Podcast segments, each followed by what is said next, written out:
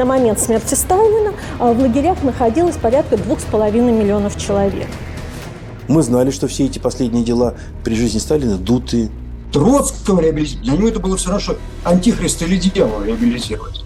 И кто это расследует? Бывшая политкоторжанка и враг народа Ольга Шатуновская. Она была неудобным, конечно, потому что она правду говорила. Потом в какой-то момент ее вообще перестали соединять с Хрущевым. Вскоре, как положено героине детектива, у Шатуновской появляется верный соратник и напарник Алексей Снегов. И он Хрущева стал убеждать, что это тот момент. Мы должны сказать всю, всю правду. Потому что если действительно Сталин приказал устранить своего конкурента по партии, то получается, что это абсолютный преступник. И когда папа вошел, Берева сразу узнал, надо же, машина не доработала, Алексей.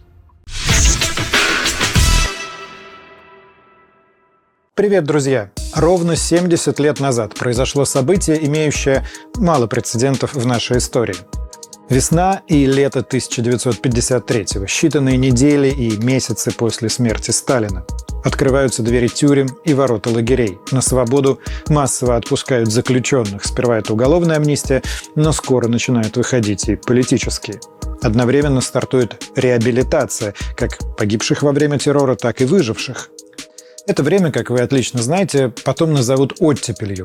Но ирония и урок истории, о котором задумываются намного меньше, в том, что заказчиками и вдохновителями пересмотра наследия Сталина станут его же, Сталина, соратники. Реабилитацией репрессированных займутся те, кто имел прямое отношение к репрессиям. Конечно, по прошествии семи десятилетий найти участников и свидетелей событий, которые бы тогда были возле центров принятия решений, очень сложно. Но такие люди пока еще есть. Это и моему коллеге Павлу Лобкову удалось да? поговорить с ними.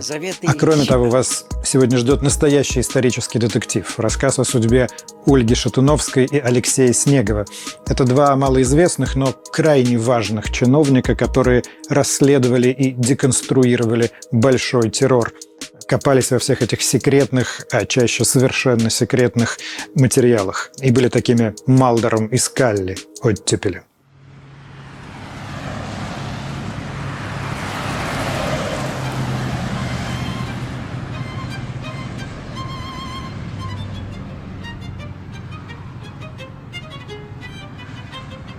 Это конец Московского проспекта Мира. Ближе к центру э, такой абсолютный апогей сталинской Москвы. Огромные сталинские дома. Рабочая колхозница. ВДНХ – это витрина вообще сталинизма. Самая декоративная из того, что было создано э, за этот период. А вот здесь, в конце, здесь уже маленькие хрущевки такие. Это начало 60-х годов. И здесь в крошечной квартирке живет сын героя гражданской войны, совершенно уникального э, комдива, который совершал рискованные рейды в Афганистан, в Китай, любимца Троцкого, Виталия Примакова, который в 1937 году этим же самым Сталином был расстрелян. Значит, 1937 год, один момент, а я родился в 27 году. Значит, мне было там сколько, 10 лет было, да? 10 лет. Вот со мной сначала ребята перестали водиться, потому что я был центроцкист и врага народа. Но потом это постепенно восстановилось. Он ходил на службу, но он понимал, что обстановка, потому что одного забирали, то другого. Его же не первого забрали. Вот. И потом к нам в дом приходил там один дяденька, дядя Паша. Как я понимаю, он работал в НКВД. Он забрал золотой портсигар и пистолеты. Золотой портсигар, там была надпись значит, с одной стороны, непревзойденному редисту Примакова от Троцкого, а с другой стороны на портсигаре было написано «Алексаша от Николая». Николаша от Алексаши, который царица Александра подарила Николаю II.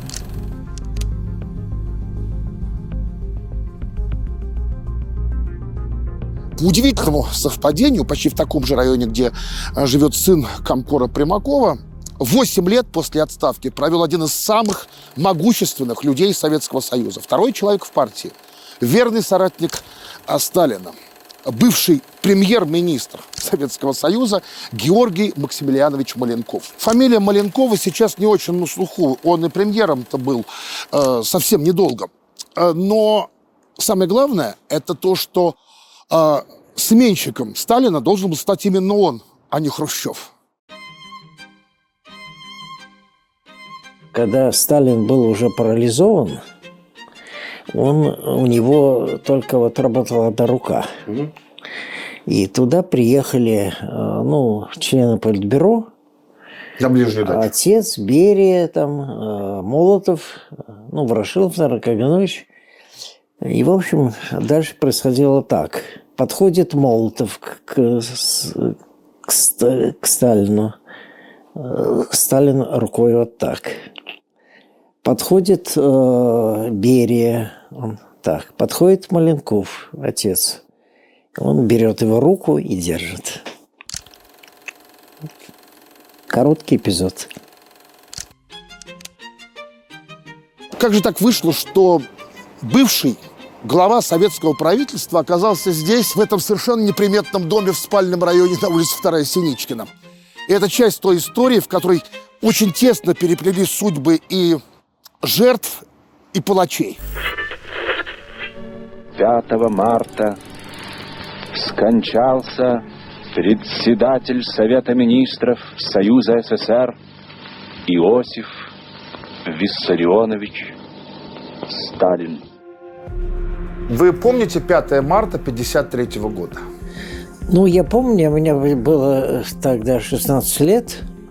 Конечно, я помню эту дату, безусловно. Вообще никто не знал, что будет завтра. Потому что сначала было общее настроение в стране, в Москве, то, что вокруг меня. Это полный ужас и боязнь того, что будет. Сталин, разумеется, в глазах всего Советского Союза был по определению бессмертен. Никогда с ним ничего не произойдет, никто ничего не ожидал, кроме двух категорий людей. Одна категория – это многосоттысячная армия, которая находилась в ГУЛАГе, а, и сохранились свидетельства сидельцев, как они ждали и с каким ликованием читали информационные бюллетени о здоровье товарища Сталина. Плакали все. Да? Да, некоторые русские плакали. Нем... Там были в лагере очень много Ну, Вот расскажите, интересно, да, как вот? Да. А русские плакали. Вот что у меня были, она, правда, была тоже... Но они уже за 10 лет имели срок. А, плакали от радости? Что он умер, да. Кто? Вот э, Прибалтика и А, Украина. То есть плакали все, но одни от горя, другие от радости. Да. Вторая группа, численно гораздо меньшая, которая остро ждала, это его ближайшее окружение. Они прям подпрыгивали от нетерпения, когда же это произойдет. Официально считается, что Сталин скончался э, 5 марта в 21 час 50 минут. Но уже 3 марта разошлось письмо, вызывающее членов ЦК КПСС в Москву. Зачем, неизвестно.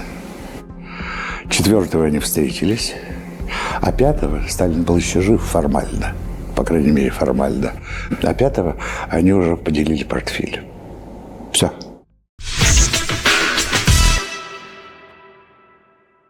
Бывает, некоторые люди недооценивают значимость дизайна. Так вот, хочется им напомнить, что даже в СССР дизайн формировал вкусы и тип мышления целых поколений. Дизайн посуды и интерьеров, плакатов, рекламных вывесок и даже жилых домов. И сейчас это тем более никуда не делось. Дизайн повсюду. Каждый день мы заходим на сайты, в приложения и быстро оцениваем их удобство. Если что-то нам непонятно, высока вероятность, что мы просто перестанем ими пользоваться. За удобный и приятный интерфейс отвечает UX UI дизайнер. Этот специалист связывает задачи бизнеса и комфорт пользователя. И если вы захотите освоить эту профессию, образовательная платформа Нетология – идеальный в этом помощник. Курс ориентирован на тренды. Чтобы добиться актуальности, команда Нетологии анализировала рынок, проводила интервью с экспертами. Партнеры курса – ведущие дизайн-студии. Вы научитесь проводить исследования, предсказывать поведение пользователей, создавать эффективный и удобный дизайн, а также создадите 5 проектов в портфолио и сможете искать работу уже через 3 месяца обучения. Кураторы и эксперты нетологии не дадут сойти с дистанции и помогут с трудоустройством, а если по какой-то причине вам не зайдет, деньги можно будет вернуть в любой момент или же перевестись на другой курс. Переходите по ссылке в описании или QR-коду на экране и записывайтесь в ряды UX UI дизайнеров, а по промокоду «Редакция» вы получите скидку 45% на обучение.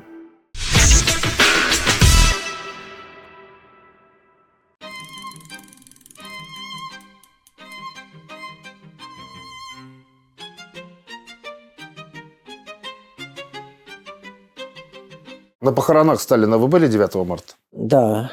Были? Да. И у гроба стояли? Да. Ну, не у гроба, но я был в этом. Колонном Там же была страшная давка. Ну, вас- вас-то охраняли солдаты, наверное, вас-то? Нет, ну, солдаты не охраняли, а офицеры. Ну, это делалось незаметно. Тогда очень культурно работали. Наша партия, советский народ, все человечество понесли тягчайшую, невозвратимую утрату. Сталина похоронили 9 марта. И уже 11 марта на заседании президиума ЦК Маленковский заявил, что надо покончить с проявлениями культа личности. Нет, это тоже немножко не так. Но э, действительно в мае 1953 года э, он э, провозгласил, что был культ, и, вот этот культ должен быть устранен. Но это совсем не то, что сделал Хрущев. Потому что устранение культа – это не значит охаивание Сталина. Это совершенно разные вещи. 19 марта Константин Симонов напечатал в литературной газете, где он был главным редактором, передовую статью «Священный долг писателя», где заявил, что главная задача советских писателей всей литературы, всего всей культуры – воссоздать светлый образ Иосифа Виссарионовича во всем его богатстве и неповторимости. И на это сбесился уже не Маленков, а Хрущев. Он позвонил в газету, велел немедленно отстранить э, Симонова от исполнения его обязанностей. Уже начиная с апреля фамилия Сталин все реже и реже упоминается в печати. Свои выражая высокие чувства, Вождю и отцу посылают сыны Плоды вдохновения, труда и искусства. Его уже не так сваль- слова славят. Эм, разбирают и вывозят э, коллекцию, выставку подарков товарищу Сталину к его юбилею. С Пушкинского музея. Которая занимала все залы Пушкинского музея.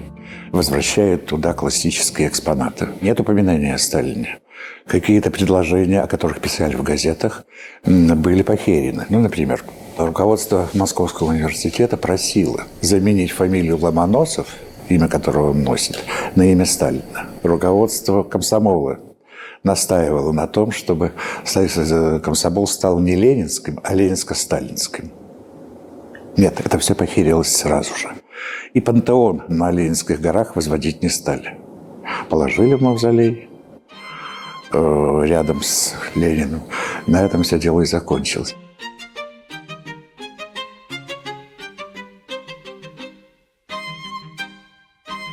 Виктор Анатольевич, вот 5 марта 53 года. Да.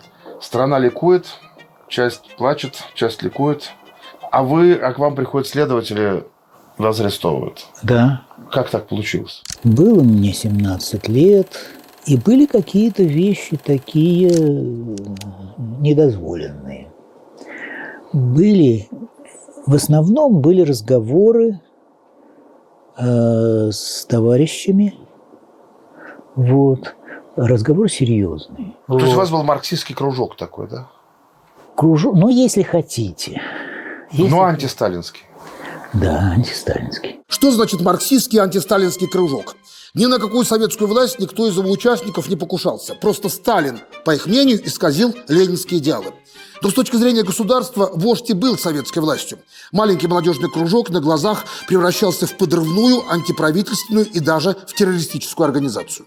А кто донес о вашем кружке? Мой э, сокурсник. Значит, сначала э, привезли на Лубянку, поместили там в камеру, э, в этот централь, в централку. И на другое утро я проснулся. Камера была такая достаточно просторная. А потом вызвали на допрос. Вызвали на допрос, начали говорить, вот что, как, с кем, почему. Ну, били вас? Нет, спать не давали. То, что к студенту, арестованному в марте 1953 года за политику в качестве пытки применяют только бессонницу, это уже признак некой оттепели, некого либерализма. Потому что примерно в то же время э, в заключении содержится бывший министр госбезопасности Абакумов. С ним обращались чрезвычайно жестоко. Его по нескольку недель держали в холодильнике, в кандалах, и в конце концов сделали инвалидом. Так что в 1953 году, вот даже по таким косвенным признакам, наверное, уже началось, какое, началось какое-то помягчение нравов, что ли, в этом карательном ведомстве.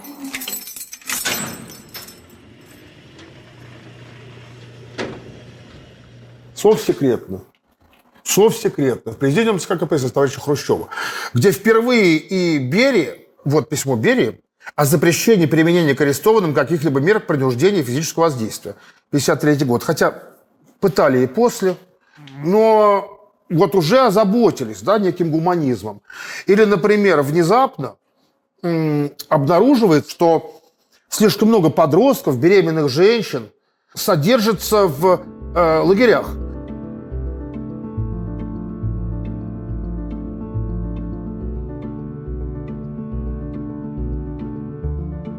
Дело в том, что многие женщины попадали в лагерь беременными и рожали уже в лагерях. И, и де, детей у них иногда отбирали, а в хороших лагерях не отбирали. И вот для одного из детей Капитолине Георгиевны Ярышевой, э, своей дочери Ирине, вышел вот такой воротничок. Давайте посмотрим на него. Э, вот здесь все могло бы быть современным Инстаграмом или Твиттером. Посмотрите, здесь лисичка, бабочки, э, грибок, зайчик, зайчик на лыжах. И самое главное, котик. Э, котик, который ест баланду из миски. Ну, потому что а что еще котику в лагере есть?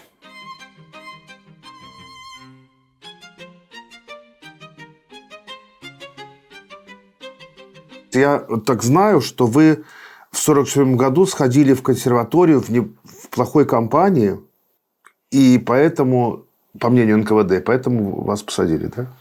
Моя подруга встречалась с иностранцами. Ну, рядом в доме жили, мы учились вместе. И один раз она меня пригласила тоже.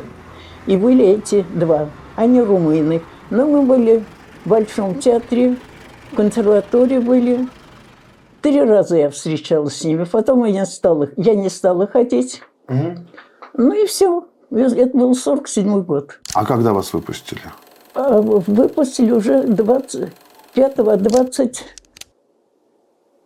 8 или 29, мы были уже в Москве, 28 марта? апреля. Все-таки полтора Потому месяца. что нас из лагеря вы- вывезли еще опять, ну, а, как освобожденных, там, посадили в вагон, купили билет, дали билеты и поехали. Мы поехали с этой же подругой. Но вам хоть что-то сказали?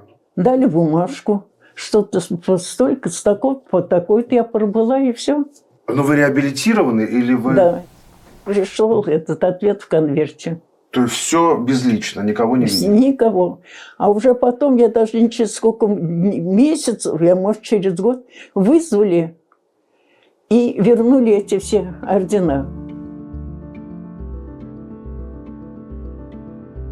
На момент смерти Сталина а, в лагерях находилось порядка двух с половиной миллионов человек. Но в результате мартовской амнистии, вот э, 27 марта э, 50, бе- да, 53 года, э, было освобождено около миллиона человек, то есть уже минус миллион, да, у нас остается полтора миллиона.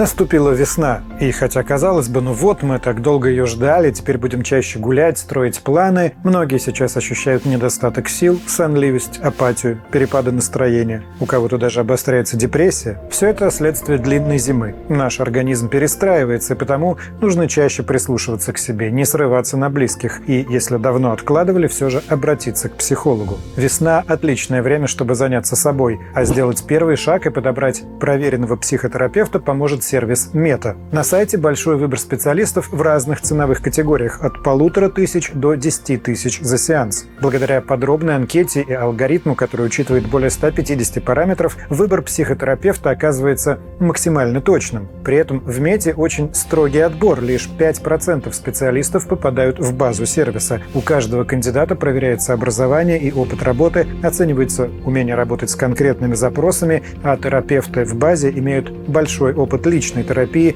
и постоянно проходят супервизии. Мета бережно относится к личной информации и не собирает данные о ваших сессиях. Вы сами можете выбрать формат и регулярность встреч, удобный мессенджер для связи и даже способ оплаты. За пять лет работы Мета помогла уже более 70 тысячам клиентов найти своего психотерапевта. Поможет и вам. Переходите по ссылке в описании и по промокоду «Пивоваров» вы получите скидку 25% на первую сессию. А также подписывайтесь на телеграм-канал Меты. В нем практикующие психотерапевты дают советы бесплатно, честно и экспертно. Ссылка там же в описании.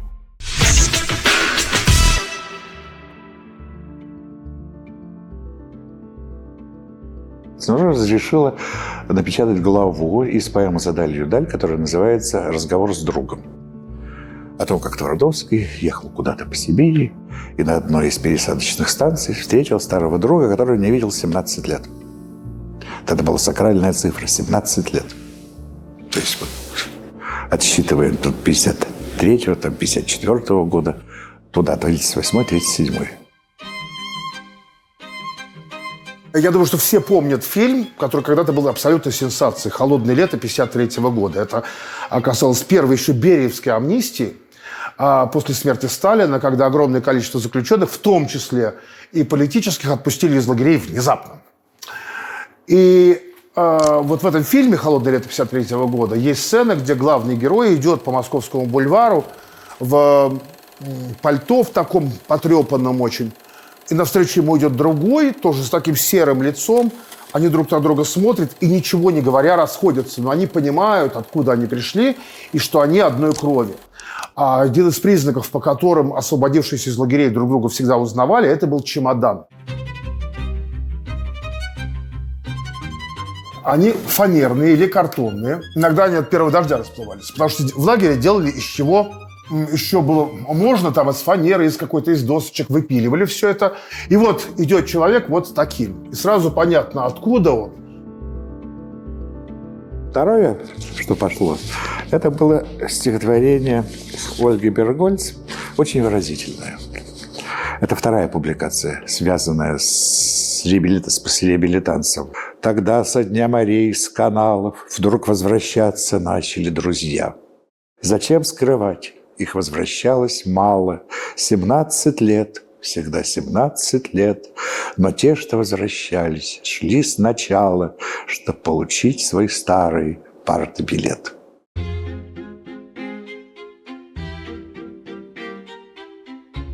Ольга Шатуновская, старая большевичка, соратница сталинского наркома Анастаса Микояна. Она проведет в лагерях и ссылках без малого те самые хрестоматийные 17 лет. Вы помните э, Шатуновскую, как она вообще появилась? Она секретарь э, Шаумяна, руководителя Бакинской коммуны. Она аппаратчица, да, аппаратчица была. Ну да, аппаратчица было, я говорю, такое вот, значит, героическое прошлое, связанное со смертельными опасностями, ну, как у многих из них. И э, член комитета партийного контроля. Вот кто она была, когда ее в ноябре 1937 года арестовали. Ну вот она получила 8 лет за троцкизм. Она была на Колыме, да. Прибыла в Москву, и снова начались э, гонения уже на тех, кто был освобожден. Э, и она уехала к Зеларду. И стала там работать каким-то учетчиком котельной, что-то вот такое, ну совсем. Но ее и там нашли. И отправили э, в ссылку в Енисейск. Но в 1954 году благодаря заступничеству Анастаса Ивановича, она вернулась в Москву. Из автобиографии Ольги Шатуновской в отдел кадров ЦК. В начале 1954 года по указанию ЦК КПСС дело мое было пересмотрено. И 24 мая 1954 года Центральная правительственная комиссия отменила оба приговора особого совещания и полностью реабилитировала меня. Но вернулась, я помню ее, вернулась она такая уже грузная женщина, очень толстые очки, э, плохо видела, но довольно живо разговаривала. Вот э, двигалась как-то с трудом, но разговаривала очень живо. Она часто приезжала к Анастасу Ивановичу. В общем, он ее звал Оля, она его звала Анастас. Но Микоян не просто вернет старую подругу в Москву. По его рекомендации бывшую политкоторжанку сделают кем-то вроде главного следователя по делам о реабилитации высокопоставленных коммунистов. Вот эти купеческие особняки здесь, на Китай-городе, это на самом деле часть огромного комплекса зданий администрации президента. Такой Ватикан в центре Москвы, где обитают исключительно чиновники. А вот этот дом Ильинка 14, когда-то Куйбышева 14, здесь находилась одна из самых мощных, могущественных советских организаций. Комитет партийного контроля ЦК КПСС. По сути дела, такая внутрипартийная спецслужба – Туда же были специальные партийные следователи. Они занимались внутрипартийными делами. Но понятно, что государственными. То есть жалобы на несправедливое исключение из партии, восстановление в рядах КПСС. Зачастую эта организация могла даже в 1937 году остановить маховик репрессий. Благодаря своему уникальному положению в системе сложной, запутанной власти в Советском Союзе, именно комиссия партийного контроля выбирается головной организацией для реабилитации, прежде всего, старых коммунистов.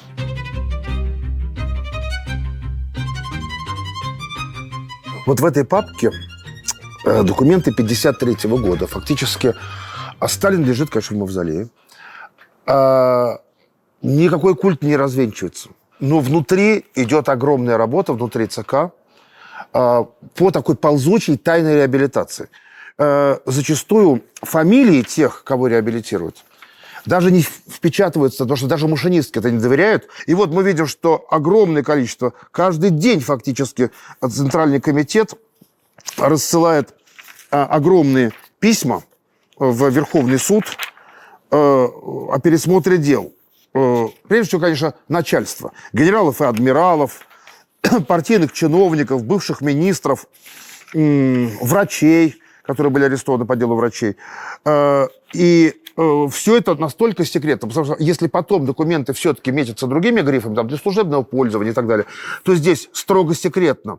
Особая папка подлежит возврату в течение 24 часов в канцелярию президиума ЦК КПСС. Изучает прокуратура.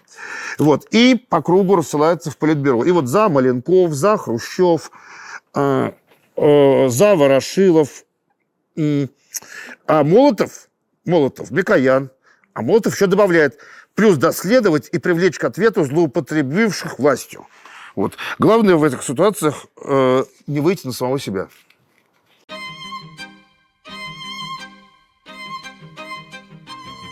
Я родился, э, через э, 25 дней его арестовывают.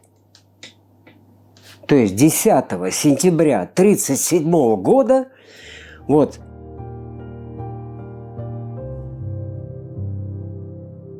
Как выходили за реабилитацией? Э, я помню только одно, что, конечно, главным была мать, жена врага народа. С 1954 года она пишет письмо в КГБ, и вот потом закрутилась. Она и Ворошилову писала, он как был председатель Президиума Верховного Совета. Вот. И она получает 4 апреля эта же военная коллегия Верховного суда СССР, вот это меня очень всегда останавливает внимание, что именно эта же коллегия Верховного суда СССР и рассмотрела это И, наверное, дело. там те же люди еще. И вызывали даже того следователя, который уголовное дело вел отца. Это Никольская улица, один из символов современной модной Москвы. На самом деле на этой улице находится вот этот неприметный дом, один из самых страшных домов а, в истории Сталинского Советского Союза. Никольская, 23, так называемый расстрельный дом. Э, здесь с 1935 года, с 1935 года заседала военная коллегия Верховного суда собственно, главный юридический механизм сталинских репрессий. Приговоры утверждали списками. Председателем военной коллегии Верховного суда был Василий Васильевич Ульрих много-много лет. Василия Васильевича современники характеризовали как жизнерадостного, круглолицего, румяного, короткостриженного блондина с аккуратно подстриженными усиками. Он очень любил ходить в Большой театр. Он любил актрис молодых. Он был завсегдатаем кремлевских банкетов и приемов. Очень жизнерадостный, отстранен от своих обязанностей не за зверство, а за какие-то административные правонарушения и, в общем, э, ни в чем не был обвинен. На его место пришел его первый зам Александр Чепцов. И вот на долю Чепцова выпадает обратный процесс, процесс реабилитации. И все вот сотрудники э, военной коллегии теперь занимаются тем, что теми же списками буквально э, в таком же количестве реабилитируют репрессированных. После смерти Сталина не нашлось в президиуме ЦК ни одного человека, который обладал бы хотя бы там десятой частью злой воли Сталина и желанием продолжать все то, что он делал, то и происходит то, что произошло. Они действительно, тот же Булганин на пленуме говорил в 1953 году, мы знали, что все эти последние дела при жизни Сталина дутые. Они знали, что они дутые. И Маленков знал, что э, ленинградское дело дутые. Отец э, очень уважительно всегда относился к Сталину и всегда уважал его дела. Маленков посетил премьер-министра Великобритании и на собрании лейбористов сказал – мы очистили Россию. Мы остановили диктатуру. Она не может вернуться.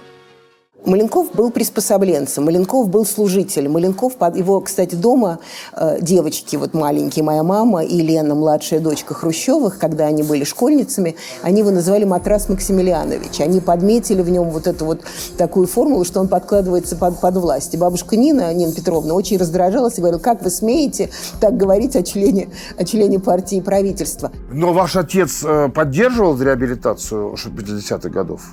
Вообще да. Причем э, я вам скажу, что здесь ведь очень много, э, ну, э, огромное количество э, вранья, огромное количество. Ну, во-первых, э, вот опять же я вас спрошу, какое количество жертв вообще? Ну, по самым консервативным оценкам, э, около 700 э, тысяч расстрелянных только и Нет. Э, несколько миллионов, которые прошли через систему ГУЛАГа. Нет, это вранье. А, расстреляно меньше было гораздо. А, а вот репрессировано всего 10, но это все равно очень большие цифры. А, действительно, около 600 тысяч. Вот. Но там совсем не все невинные жертвы. Далеко не все. А теперь представьте, каково было в середине 50-х обычным партийным чиновникам в Москве. Еще недавно они прославляли вождя народов, а теперь выясняется, что по его приказу ни за что отправляли на гибель знаменитых коммунистов, организаторов революции. И кто это расследует? Бывшая политкоторжанка и враг народа Ольга Шатуновская. Ольга Шатуновская о работе в ЦК.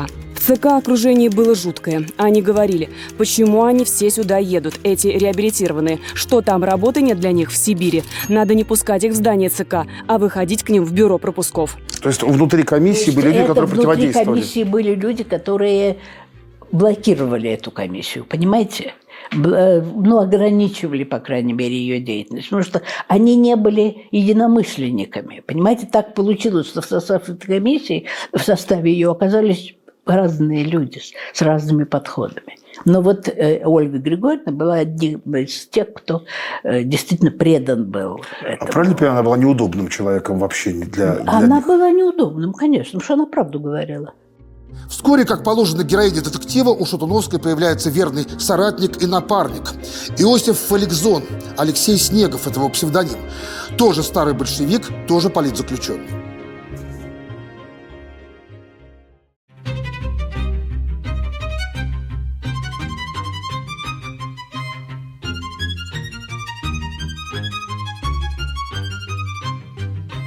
Папа довольно долго работал в Украине, а потом, как было принято, партийных работников перекидывали с места на место. Он работал за Кавказе. Он был членом ЦК там. И на свою беду э, был знаком и с Берия. Хрущев с ним работал на Украине. Причем Снегов был стоял выше Хрущева тогда. В 1937 году летом а, его вызвали в Москву, как это часто делали. И 14 июля, в день взятия Бастилии, арестовали и отвезли на Лубянку. После чего он довольно долго находился в одиночной камере со всеми, в общем, понятными вещами. Что там было у него? Остались следы на теле на всю жизнь. Да. И он даже отцу свою спину продемонстрировал. Ему в Сухановской тюрьме в виде пытки сдирали кожу так лентами из спины. И он говорит, вот раздеваясь, там, переодеваясь в пижаму, он говорит, хочешь посмотреть на мою спину? И показал вот этот ужас ему. Он очень интересно двигался. Несколько шагов в одну сторону, когда волновался и что-то рассказывал. Несколько шагов в другую. Он объяснял это тем, что я так по камере можно было ходить, потому что камеры были маленькие. Он уже был переведен в лагерь на лесозаготовки. Там работал. Работал очень тяжело. И чуть не помер. Была пневмония тяжелейшая. И жизнь ему спасли врачи. Снегов из Инты написал э, в ноябре 1953 года письмо на имя Хрущева, которое было очень точно выстроено. Что писал Снегов? Что он провел 16 лет уже практически в заключении. И арест Берии, этого злейшего врага э, коммунистической власти, это замечательный шаг очищения. И теперь, возможно, можно будет пересмотреть судьбу многих тех, кто несправедливо был э, брошен в тюрьмы или в лагеря по воле Берии. Снегов не трогает имя Сталина совсем. Он все сваливает на Берию. Снегов после этого стал свидетелем по делу Берии. А, на... Его даже в... Э, вызывали на суд. Немножко, ну, он так склонен был, папа, к эпатажу. А, иногда он был даже артистичен и к месту. И он пришел, он взял с собой арестантскую одежду из лагеря. И первый раз на заседание суда, где был Берия, пришел в этой одежде с номером. И когда папа вошел, Берия его сразу узнал. И сакраментальная фраза, которую потом повторяли, и не только папа, что надо же, машина не доработала, Алексей освобожденного, дважды сидевшего в лагерях, его сделают начальником политического управления ГУЛАГа. Это кошка, это мышка, это лагерь, это вышка. Это время тихой сапой убивает маму с папой. Вот так у Бродского такой лаконичный намек на все это время. Она была сюда привезена из колымских лагерей. Это настоящая вышка, и местные жители современных домов каждый день видят это напоминание о том ужасном времени. Ну вот что происходит в 1953 году. Вот эта э, Бериевская амнистия, такая очень половинчатая, э, в основном для уголовников. Э, и были и политические, которые вышли в то время. Но, в общем, мы понимаем прекрасно, чем это закончилось. Закончилось все расстрелом Берии в декабре 1953 года. И оставшиеся члены сталинского президиума ЦК, они, в общем, с наслаждением делят власть. И понятно, что реабилитация для них – это один из главных козырей. Э, и что лагерную систему нужно демонтировать. Он ездил по этим лагерям, да, пытался их расформировывать как-то, да, в общем, смотрел, потому что э, он сам, ну, сидел в Печорах, в Печорском лагере, вот, а ездил по всем лагерям. Вот где заслуги вашего отца? Что, что он прежде всего э, расформировал вот в этой системе?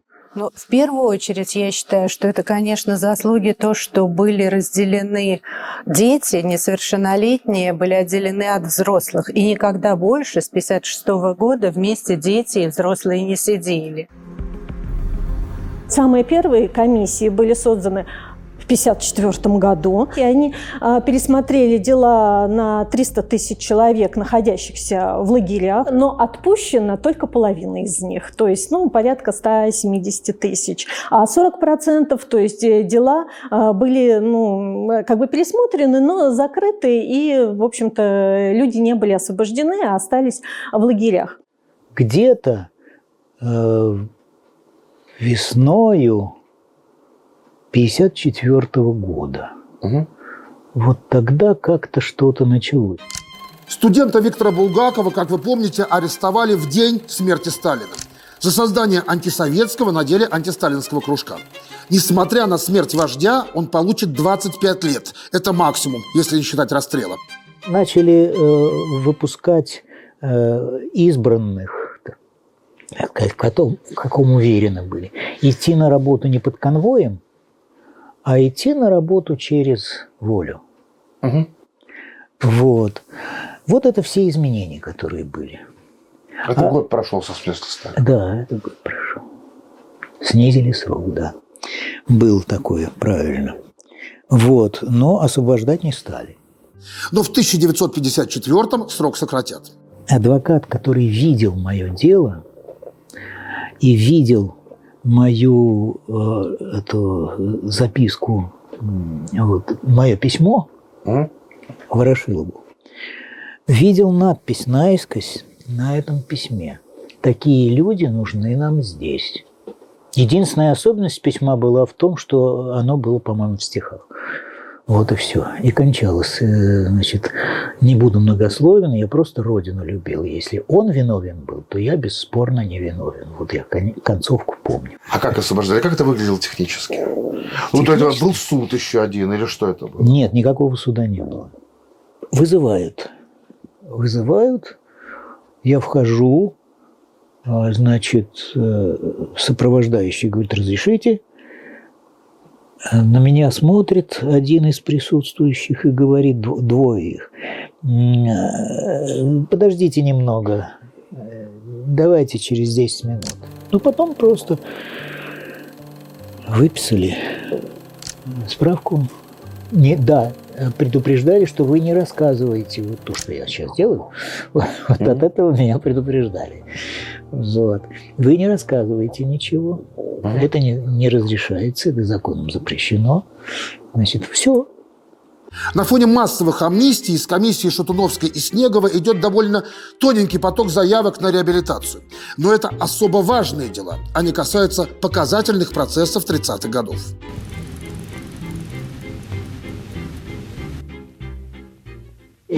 Это банда уголовных преступников. И не просто уголовных преступников, а преступников, продавшихся вражеским разведкам. Преступников, которые даже уголовники третируют как самых падших, самых последних, самых презренных, самых растленных из растленных. Основных публичных процессах, так называемых московских, было три. Врагами народа, шпионами и убийцами были названы ближайшие соратники Ленина, организаторы революции. В силу разных причин они оказались в оппозицию к Сталину и его команде и поплатились. Почти 20 лет даже заикаться о невиновности этих людей будет смертельно опасно. Какой уж там пересмотр. Здесь не надо преувеличивать роль э, ни Снегова, ни Шатуновской, потому что это своего рода, я бы сказал, такие э, хрущевские люди в нужных структурах, в Комитете партийного контроля или в МВД, но это практические задачи. Потому что политику вырабатывает президиум ЦК КПСС и лично товарищ Хрущев. Ольга Шатуновская. Расследование по московским процессам. Трудно ли было добывать материалы? Нет. Было решение Политбюро, открыли все архивы для этой цели. Все архивы были открыты. По каждому процессу была создана маленькая бригада. И вот все процессы были расследованы. В принципе, их главная заслуга, что они, во-первых, попали то, что называется в жилу, в струю. Они э, э, Хрущеву были очень важны, почему их и называют хрущевские зэки, как те, которые не разуверились в торжестве социалистических идей, коммунистических идей. Ольга Шатуновская о Никите Хрущеве. На утро мне позвонил Никита Сергеевич Хрущев и говорил, я всю ночь читал вашу записку о Бухарине и плакал над ней. Что мы наделали? Что мы наделали? Шатуновская могла и звонить, и приезжать. Как вы видите, она к нам приезжала э, достаточно часто. Она была такой желанной гостью. Асас Иванович за ней посылал машину, и э, она приезжала. А Снегова и Микоян знал, и Хрущев еще по старым временам. А они с Хрущевым тоже были на «ты» даже. Никита Хрущев в середине 50-х уже полновластный хозяин страны. Анастас Микоян – его ближайший соратник по делу десталинизации. Быть близким к этим двоим в середине 50-х значит быть близким к самой вершине власти. Шатуновской и Снегову эта близость позволит совершить, вероятно, их главный подвиг перед историей.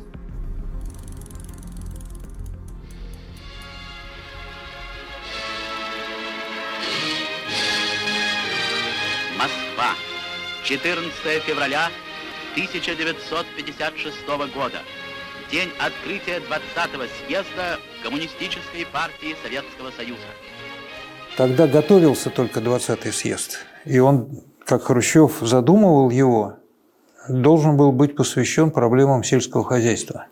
Это были годы, когда партия, исходя из общенародных интересов, критически оценив положение в сельском хозяйстве, в промышленности, предприняла ряд серьезных мер для того, чтобы, опираясь на достигнутые успехи, сделать новый крупный шаг вперед в социалистическом развитии страны. Три года, как умер Сталин. В феврале 1956 года здесь, в Кремле, э, пройдет 20-й съезд партии, который потом назовут историческим, революционным. Э, действительно, там была сказана, ну, не вся, но почти вся правда о репрессиях и о роли Сталина в истории. Но даже в феврале 1956 года никто публично не заикается обо всех этих вещах. Э, реабилитация идет, но никаких разоблачений нет. И Жадуновская со Снеговым, используя все свое влияние на Хрущева и Микояна, буквально садятся им на голову.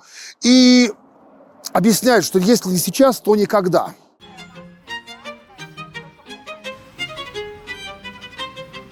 И Снегов стал э, сначала Микояна убеждать, что, что нет, что ждать больше нельзя, оттягивать до следующего съезда нельзя, мы должны все рассказать.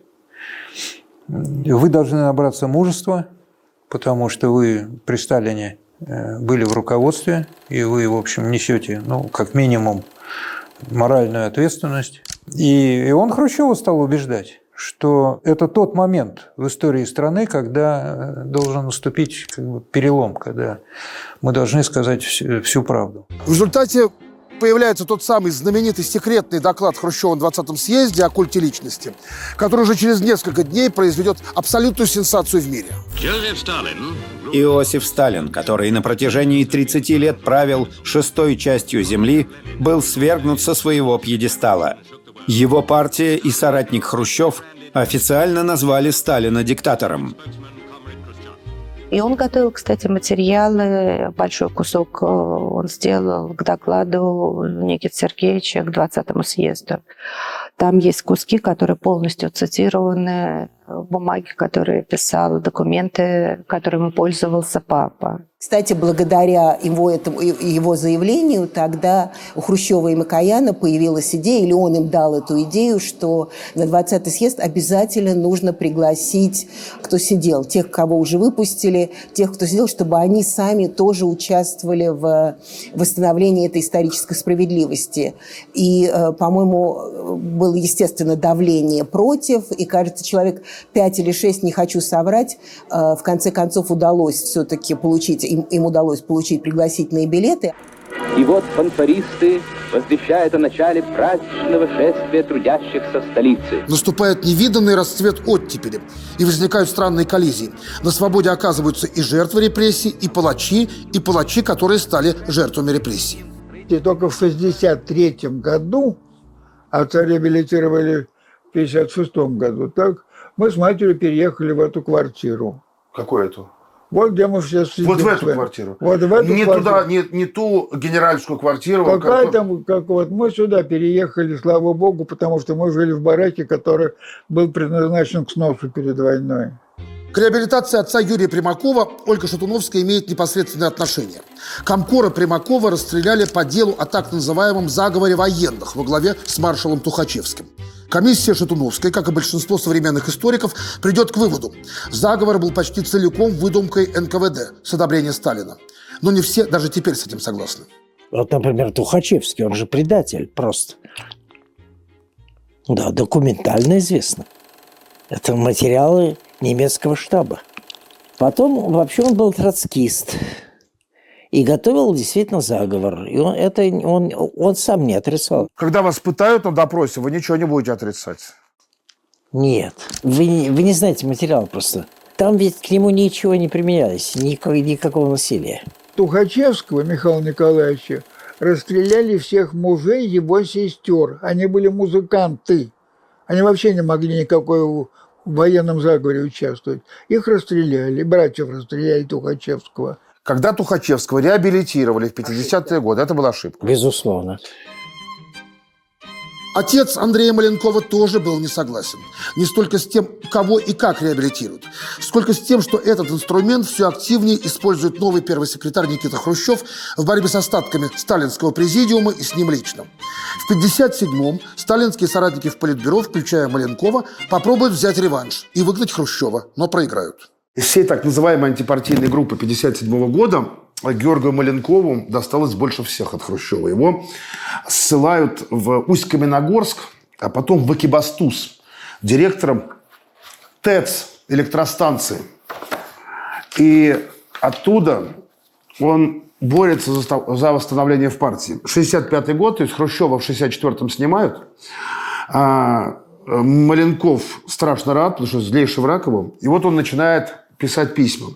Прошу первичную партийную организацию Кибастузской ТЭЦ восстановить меня члена Коммунистической партии Советского Союза, готов отдать все свои силы в борьбе за победу коммунизма. 16 м, э, сентября 65 года. Ответа нет, никто его ни в какой партии не восстанавливает.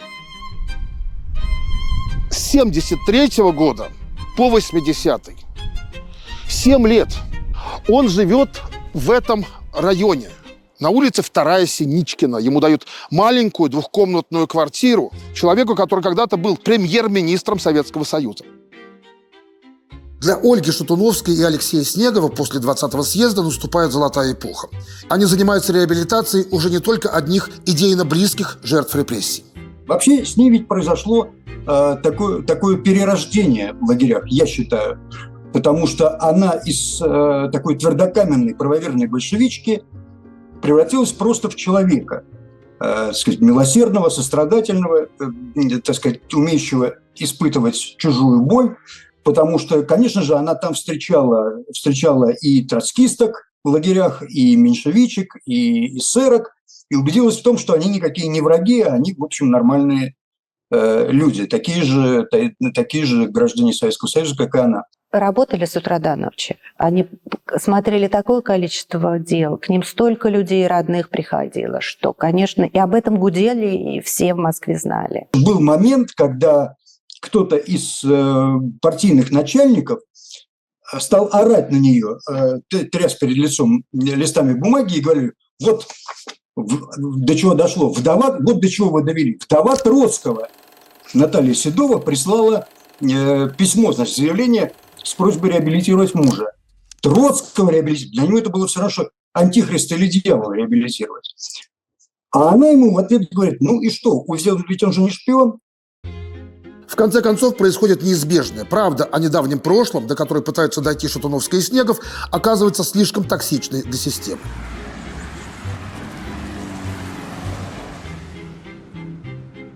Это здание Смольного, которое знают все абсолютно. Штаб революции, но в 1934 году здесь находится обком ВКПБ. И это резиденция правителя Ленинграда, любимца Сталина Сергея Мироновича Кирова. Да здравствует великая, теперь уже никем не победимая, наша ленинская, всесоюзная коммунистическая партия. 1 декабря 1934 года. Э, Безработный Леонид Николаев, партийный чиновник мелкого разбора, отстраненный от работы, выгнанный из партии и со скандалом восстановившийся, э, с репутацией психически не очень уравновешенного человека, проходит сюда с пистолетом и с партбилетом.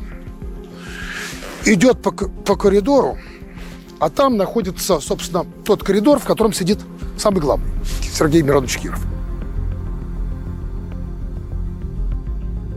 Секретарша и предполагаемая любовница Кирова Мильда Драуля – жена того самого безработного убийцы Николаева. Он его расстреливает. Конечно, его хватают, он пытается якобы покончить жизнь самоубийством, но, в общем, сюда приезжает сам Сталин допрашивать Николаева. Сюда приезжает председатель Верховного суда Ульрих вести э, этот процесс прямо здесь, Ленинграде, настолько большое значение этому придается. Убийство. Злодейское, подлое, затылок. Почему убийство Кирова так важно для понимания роли Снеговой и Шатуновской в а, процессе десталинизации? После убийства Кирова э, начинается Кировский поток. Принимается куча законов, по которым сажают и расстреливают буквально за все. За анекдот, за слово, за книжку, за действие, за бездействие. И это приведет к тому 37 году. 37 год начался в 34-м. Врагам не удастся обезглавить партию. Заставить нас забыть о том, что всегда блистало впереди. От цели. Но почему-то по Ленинграду пошли сразу частушки. А огурчики и помидорчики Сталин Кирова убил в коридорчике. Ну, невозможно такое совпадение. На это обратила внимание в том числе и Шатуновская и утверждает, что нашла документ, что Сталин заранее нарисовал, как будет устроен террористический центр, который нанял Николаева. Ольга Шатуновская о смерти Сергея Кирова. Когда расследовали убийство Кирова и оказалось, что два центра создал сам Сталин, своей рукой каждый вечер приносили материалы, ездили в Ленинград, Минск, Ереван. Ну вот если вы читали книжки Дэна Брауна, то они все строятся вокруг поиска какого-то ключевого документа, ключевого доказательства, которое может обрушить все стройное здание христианской церкви. Если сравнивать э, коммунистическую религию с другими, то в ней тоже есть такие э, узловые места, такие вот священные грали, что ли. И вот таким священным гралем в, после смерти Сталина было дело Кирова. Потому что если действительно Сталин приказал устранить своего конкурента по партии, если он сфальсифицировал выборы на 17-м съезде, а потом еще устранил всех свидетелей, то получается, что это абсолютный преступник, и все сталинское время правления, начиная с 1934 года, он правил абсолютно нелегитимно. Поэтому это ключевой вопрос. Э, от ответа на него зависит, собственно, что со страной-то делать. И вот в, этот, в это время как раз Ольга Шатуновская и пишет свое знаменитое письмо, которое находится здесь, в бывшем партийном архиве. Сейчас я его найду. А, найду, найду, найду, найду. Вот. Вот фиолетовыми чернилами, аккуратным почерком, о чем рассказывает Шатуновская. Из письма Ольги Шатуновской Анастасу Микояну. Когда Сталин вместе с Егодой приехали в Ленинград для участия в расследовании обстоятельств убийства товарища Кирова, Николаев ответил, указывая на работников ГПУ. «Товарищ Сталин, это они заставили меня убить Кирова. Они четыре месяца преследовали меня этим, канальи, насиловали мою волю. И вот я это сделал. Это они вложили оружие в мои руки». Когда Николаев это сказал, его ударили наганами по голове, он свалился, его унесли.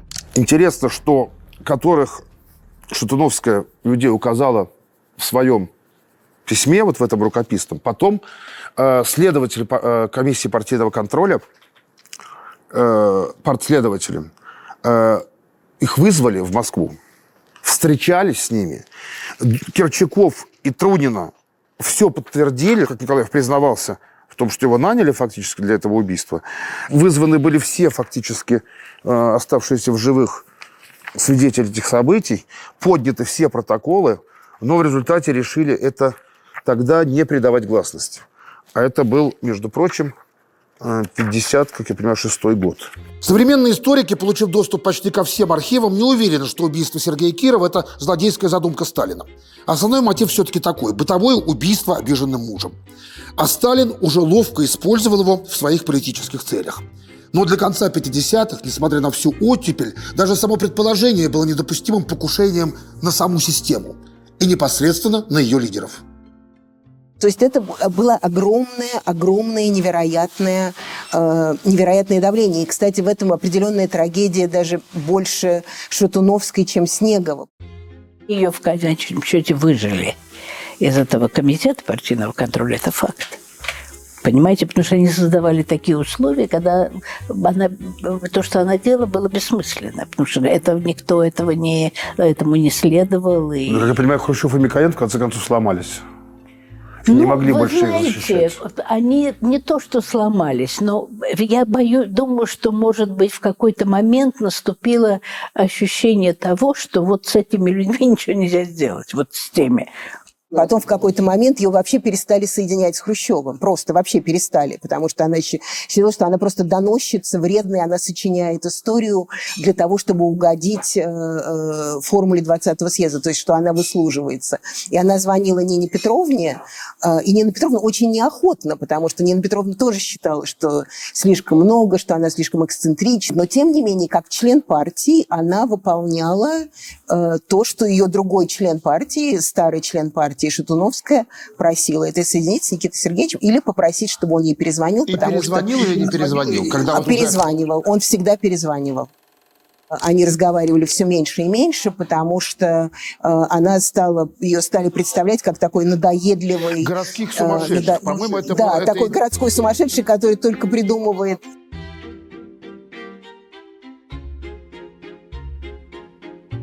Был 62 год еще, еще был Хрущев, но по каким-то делам, рабочим делам, он э, пришел к Леониду Ильичу Брежневу. Э, ну, а тот, в общем, человек такой ну, веселый, довольный собой, все хорошо. И очень высокомерно ему сказал, что вот видите, я вас даже принимаю, выделяю вам время, на что папа сказал, что, в общем, я к вам пришел э, не за путевкой в санаторий, а по серьезным вопросам, но встал и ушел, разговора не получилось. В общем-то, в это время же уже была свернута комиссия по реабилитации, она уже фактически не работала.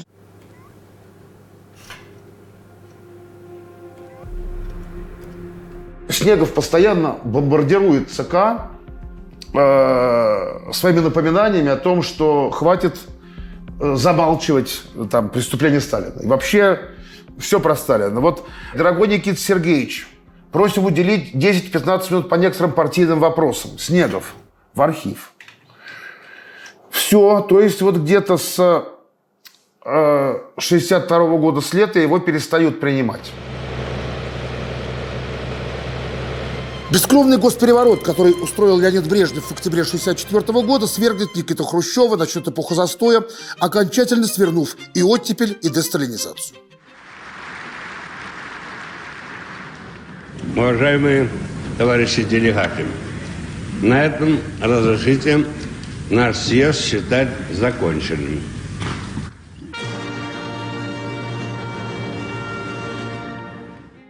Снегов отправлен на пенсию под предлогом реформы МВД. Комиссия, где работала Шатуновская, упразднена с подачи главного идеолога Кремля, консерватора Михаила Суслова. Одной из причин, почему, наверное, эта кампания по реабилитации и по десталинизации была свернута, это, конечно, фантастическая боязнь свободы слова. Фантастическая, невероятная. А, то есть все это было в такой тайне, что люди не могли стать соучастниками, соавторами великих процессов, которые в стране происходили. И поэтому и свернуть их было очень легко. Ну вот, наверное, единственный момент, и, наверное, апогей всего, всей десталинизации, это, собственно, вынос Сталина из мавзолея 31 октября 1961 года, но тоже тайно, под покровом ночи. Это не было шоу. Вот такое скромное решение 22 съезда КПСС 31 октября 1961 года гроб с телом Сталина перенесен из мавзолея Владимира Ильича Ленина и погребен у Кремлевской стены. Ну вот, действительно, вот это образец гласности, как должны были проходить все реабилитационные дела. Вот так освещаться в прессе. Это, пожалуй, один из немногих примеров, когда пиар-сопровождение, как бы сейчас сказали, решений партии и правительства было адекватным вполне. То есть, да, так, о таких событиях нужно рассказывать вот таким цветом, вот таким шрифтом. Если бы все было так, то наверняка э, Брежневу и Суслову не удалось бы просто так это замотать. Я была маленьким ребенком, и уже, соответственно, да, это вот было там ближе к 68-й, 9 год. Я просто помню, когда я приходила, я видела людей, которые ждали около подъезда, которые проходили, сидели на ступеньках около двери. И я не могла понять, кто это, чего. Ну, нормальные люди, не какие-то там да, алкоголики. Нет, совершенно нормальные, но серого цвета. Как-то они все были не такие веселые, звонкие, как вот были мы. Да, и папа мне очень долго ничего не говорил, как-то, ну, видимо, какие-то версии придумывались. эти люди – бывшие политзаключенные и их родственники. По старой памяти они приходили к Снегову в надежде, что он поможет в реабилитации. Потому что папа с Ольгой хотели, э, пусть не на таком уровне официальном, как это было раньше, но продолжить все-таки реабилитацию. Потому что они знали, что даже среди тех людей, с которыми они сидели, не все реабилитированы. Ведь реаби... они успели реабилитировать очень мало людей. Они просто подготовили как бы да, такой э, ну, план, э, алгоритм э, реабилитации. Из рабочей записи заседания Политбюро ЦК КПСС от 10 ноября 1966 года. Суслов. Вот до сих пор бродит этот шантажист Снегов. А сколько мы об этом уже говорили? Брежнев. А на самом деле он не только ходит. Он, говорят, принимается во всех отделах ЦК, в других министерствах. Ну почему этому не положить конец? За ним внимательно наблюдали, если даже вызывали маму, которая врач, и вообще человек сторонящийся политики, она очень боялась. И, ну, ну, то есть вот она всегда просила папу потише, поаккуратнее, потише, не надо. Это были, вот я помню, вечные разговоры, не ходи туда, не говори. В 10 лет я уже папе стала задавать вопросы. И он как-то юлил, пытался вот сначала уйти, а потом сказал, пошли гулять. Мы с ним пошли гулять. Гуляли часа три. И он мне рассказал, что такое 37 год, где он вообще был все это время. А я только-только меня вот приняли или собирались принимать в пионеры. Приблизительно это было так. И для меня это было шоком. Я не могла... То есть я верила папе всегда абсолютно но в то же время тот вот красный галстук, береги его, он же с, нашим знаменем цвета, цвета одного. одного. Я тоже вспомнил Вот, ужас вот, какой-то. Да, да, да. Я помню, я пришла к ним в гости, на, в, кажется, они тогда жили на Кропоткинской, э, и он моментально меня просто схватил за грудки и начал мне все это рассказывать. Это были глубокие брежневские годы, то есть тогда о разоблачении Сталина вообще говорили очень мало. Я помню, что минут 15-20 вот он мне э, говорил о том, как это было важно, какой молодец был Хрущев, как они своей командой, как это не получилось, но тем не менее партия не умерла, и она будет существовать вставать. И я помню, я сто- стоял на кухне, мы вошли в кухню, я стояла в ужасе от этого вот такого, а, от такого напора.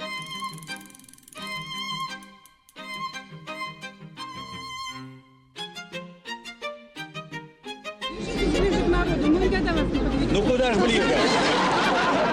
Оставшись убежденными коммунистами, и Снегов, и Житуновская доживут до перестройки. Такое перестройка? Что такое перестройка? Свое дело делать честно. Главная перестройка. Но на фоне хлынувшей исторической правды их откровения уже не окажутся востребованными. До перестройки доживет и преемник Сталина Георгий Маленков. Он уйдет в 1988 то есть переживет четырех следующих вождей Советского Союза. До самой смерти бывший лидер крупнейшей страны мира будет писать по знакомому адресу. Москва, Кремль. На желтой тетрадке пионерской, вот такая законы пионеров Советского Союза, на лини... бумажка с линеечками, генеральному секретарю ЦК КПСС товарищу Горбачеву сердечно вас поздравляю, с глубоким уважением. Мне хотелось бы, чтобы лично вы восстановили доверие между КПСС, Компартией Китая, чем я занимался, ну, в общем, и так далее, и так далее. И вот маленькая такая приписочка генеральному секретарю ЦК КПСС, товарищу Горбачеву. Очень надеюсь и жду положительного решения о восстановлении меня в партии. Это 86 год. Ничего не получилось.